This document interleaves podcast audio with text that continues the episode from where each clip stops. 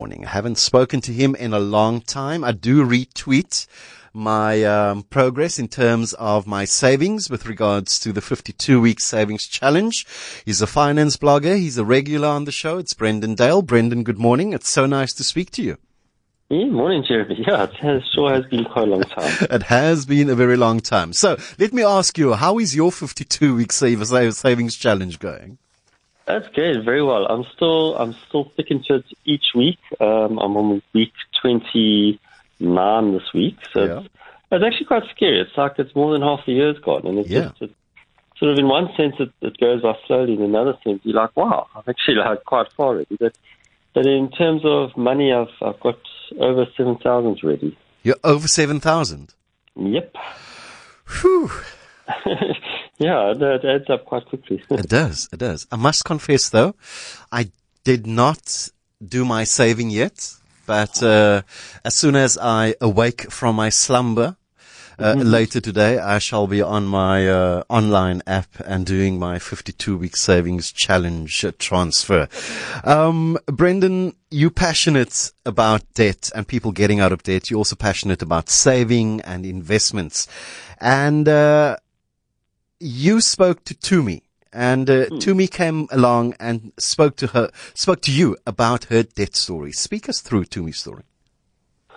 Sure, it's actually it's it's quite amazing, especially when people give you their their real stories. And the, what I find really interesting about Tumi's story is she's only 26 at the moment, and she's busy she's busy recovering from over 170,000 rands worth of consumer debt and the mind boggles as to to how she actually got there. You know, and when you're reading the story, it, firstly it's a it's a very personal story. You can kind of just see how she's just writing it from from each month or each year as things happen. But you know, she she got to a point where she couldn't pay rent, and then went to the bank to get a loan, and they offered her a loan, and then you know, like a few months later, she's back at the same point where she can't pay rent, and then she's cancelling debit orders and again going to a different bank and they then give her more more debt. And it's it's absolutely scary how how you're able to get into a situation like this.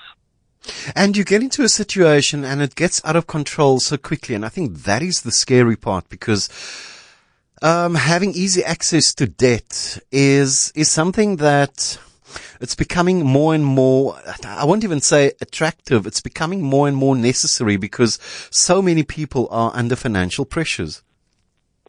Yes, and it, it's also, it obviously it, it, spirals out of control. You know, it, it gets worse and worse just by a little bit, but each month you're getting worse because you, you know, as you get paid your money this month, you're now paying off all the debts of, and all the things you've already spent your money on, and now you actually have no money left to, to survive the month.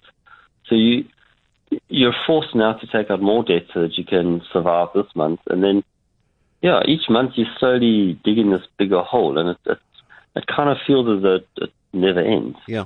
She, she talks about how her problem began, and, and it really began, like I think it begins with, with, with many people, is that we live above our means and we start, uh, she says that she, she, started hanging out in places that uh, she previously could not afford to hang out, eating out or ordering in. Uh, she said this was a daily ritual with life just felt better on a bigger income. Um, then she goes to approach a bank for credit, and uh, 48 hours later, uh, she has 15,000 rand in her account, and this was not even for an emergency. Yeah, it's it's actually it's, it's scary when when you think of how easy it is to to get debt, and if you're not really really strict with yourself, and if you're not really super focused, then I mean, then you just like go into the spiral because, yeah, I mean, she took out this loan and it it really was just to fund her lifestyle, and but it, it's very understandable though as well because, you know, it's it's so tempting if if all your friends and other people are are living the life and you can't actually afford to. It, there is a lot of pressure. So society puts this pressure on you, and you, yeah, I, I can very much relate to this. That you just you, you kind of want to show that you've also made it in life. And and that is the problem, living above your means, because you want to impress friends, family, uh, and of course, then we have uh, the notorious uh, fake life of social media, because you need to be on there showing people what it is you're doing, and everything is smiles. Meanwhile, you are having sleepless nights. Yeah, and money is one of these weird things where we we we're happy to to sort of talk about it when things are going going well, but when things aren't going well that that's when we don't want to ever talk about it, and we're in, we're sort of too embarrassed. But I mean, that that is exactly when you should be talking to, about it to you know either a trusted friend or or a counselor or someone is that that is the exact time when things aren't working out. You have to you need help, mm. otherwise.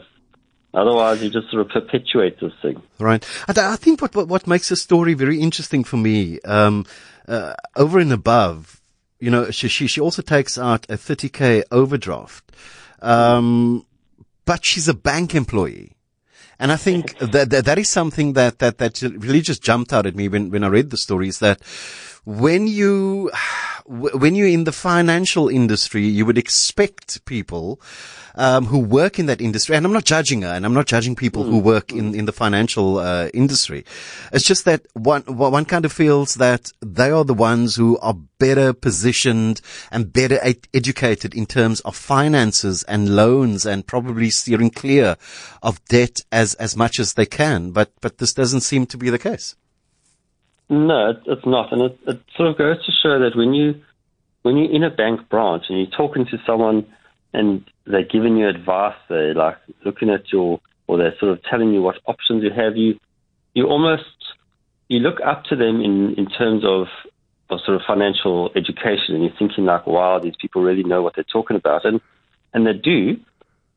But yeah, they don't necessarily apply to their own personal lives. But it, it just brings back the sense that we're we're all the same. It doesn't really matter.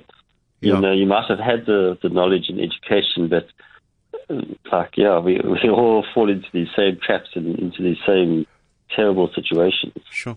Uh, my guest is Brendan Dale. He's a finance blogger. You can go and read up on uh, very interesting articles uh, and pieces that Brendan posts on a regular basis. Uh, the blog is called Take Charge of Your Money. Now, she talks about hitting rock bottom and, and I suppose, you know, hitting rock bottom, it's the kind of terminology you would use when you are addicted to something and your life has just spiraled out of control. Brendan, would you say that we are addicted to debt? Um, yes, uh, I think we are actually. And I was talking to someone about it last night, and and just saying, uh, we're addicted to sort of spending and consumerism, and I don't think the, the basic concept of if you earn 5,000 Rand, you can only spend 5,000 Rand. That, that concept doesn't exist because of electronic money, because of it's so easy to get debt. You just phone your bank, like the next day they put money in your account. Like it, yeah, I don't, I, we're addicted to it, and I don't think people quite realize the, the actual consequence of it. Right. How do we get out of this, the situation? Because it, it, it's a very stressful situation. Um, you, you get to a point where you obviously need more credit in order to cover the other credit that you have. Uh, but there comes a time when the bank starts declining you, and that is when things can spiral out of control. Um, would you say it's a, it's, it's a bit too late to go and see someone for, for help, Brendan?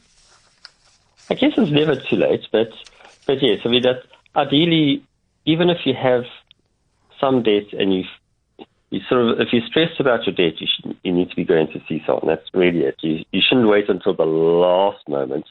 But um, I, I guess as long as you do go see someone at some point. But really, going to see a debt counselor, there's there's nothing wrong with it. There's no, you shouldn't be embarrassed about it. Even even just seeing a normal counselor, you know, like there's, there's nothing wrong with it. You just you need to be able to share your problems with someone, and you need a third party to actually just look at give a holistic look at your finances and and just help you a bit. Yeah, I I'm, I'm encouraged by her approach when she talks about um, how she started getting out of debt. She, she was proactive. And I think this is what a lot of people do is when, when they are overwhelmed by, uh, the the phone calls uh, from the banks, whoever they took out loans with, uh, and retailers or whatever the case is, they become overwhelmed and they stick their head in and they bury it in the sand.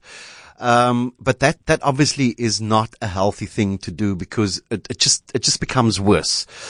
Um, you need to take those calls, Brendan, right? and what do you yeah. say to them? yeah, I don't know. You, you know, it, it all catches up here. It's it's the scary part of the story here. Tumi writes about. She's saying like she's crying herself to sleep at night because that's how stressed she was. And I, I think that's when you get into that rock bottom and people are phoning you and you know, like you're on the edge. Like you, yeah, I don't know what you say, but you, Yeah. you kind of that's it. You need to do something. What is your advice to maybe there's someone listening this morning who is sitting there in a financial situation where they feel um, maybe they've received and these SMSs are many offering you 100,000, 250,000 or maybe the bank has sent you some sort of notification you approved, pre, pre approved for a loan, etc., etc. Um, what do you say to someone that finds themselves in a situation where they they just cannot do anything else but take up that loan? Should they be um, a, a bit more demanding um, uh, in terms of negotiating a better interest rate, etc. If if they really cannot um, steer clear of of taking that loan? if you're in a situation like that, I think I think you should be consulting with a with a debt counselor, and like you you're looking for a, a professional company, not just your cousin's uncle or something. You know, you actually want a proper company. But there there are lots of companies who will offer you quite a detailed free assessment up front. So you you provide them with a lot of your financial information, and they'll spend a few hours, and it's like it's it's a, they, they do quite a fair bit of work for you, and they give you a, a very good overview of, of all your finances, and they can, if if you're in a situation where you actually have to take out more debt, a debt counselor would be able to negotiate a, a better package for you. They'll be able to call the people that you currently owe money to and tell them, okay, relax, we're making a plan, we'll pay you back, and they they can get you or they can help you draw up a plan that will take between two and five years, sometimes even, to pay off your debt. But it's yeah, I wouldn't I wouldn't go around negotiating and trying to sort it out yourself mm-hmm. if you're in a situation where you where you're forced to take out more debt because you you are inevitably just it's just going to get worse and worse. You you kind of need to see someone and, and talk about it. Right. Uh, Brendan, uh, we, we obviously want more people to talk about this particular situation so that those, uh, those of us who are, who find ourselves in a tricky financial situation or over indebted, not being able to, uh, afford, uh, the, uh, the repayments, um, how do they share the story with you? So I'm yeah, I'm busy gathering stories. I've, I've got another one coming out next week, which is also quite an encouraging story. So if if anyone wants to share a story, but I'm I am looking for stories of of how people are now dealing with their debt and what they're doing, and if they've paid it off, how do they feel about it now? But yeah, people must just contact me via if if they go to my blog directly, the take charge of your money.blog, and hit the contact page. They can contact me and either share the story via an email, or I'm also actually quite happy to, to interview them, you know, and put up a YouTube video if they're keen for that. If they want to stay anonymous, like Tumi is actually an anonymous name, then I'm also happy to put it up anonymously. It's just I, I want to share these stories because there's a lot of a lot of lessons to be learned, and and you hmm. can really encourage others about it. Take charge of uh, your money.blog. That is Brendan's uh, contact details. Uh, and you can get, uh, you can reach him, uh, via that particular platform. Uh, Brendan, before I let you go, the 52 week savings challenge. I'm still very much excited about it. Uh, for those people who are hearing about it for the first time this week, there still is time. Um, just take us through the 52 week savings challenge, how it works and uh, what you uh, will see in your bank account if you stay the course after 52 weeks. Sure. So the the basic theory is that if you save ten rand in the first week, and then you increase about 10 Rand each week. So in the second week, you save 20 Rand, in the third week, 30 Rand, and 40 Rand. You, you, you increase it each week. If you did that for 52 weeks, you'd have close to 14,000 Rand over the year, which is quite a cool goal to have. That's what I found when I, I did it initially is that obviously it gets harder and harder and harder, and you're getting near to the end of your 52 weeks. oh, sorry. And you're starting to save 450, then 460, 470, and it, that, that to me became a bit tricky. So I've taken the exact same concept, but I've mixed the numbers all around so that it, it evens out a bit. And I've created an email list that if you sign up, you'll get an email each week saying, you know, this week you paid, you must save 200 Rand. And then I've got some stories and encouragement. And the next week might only be 10 Rand. And the week after will be a harder week. So I've tried to make it sort of even that each month you kind of saving the same amount. But yeah, you'll, you'll be saving 13,780 just on a week by week basis, just by making your transfers. Brendan, we're going to leave it there as usual. It's a pleasure chatting to you, and uh, we'll touch base with you next week. Yeah, great stuff. It was nice chatting. There we go. That's Brendan Dale. He's a finance blogger. You can uh, connect with him via his blog site to take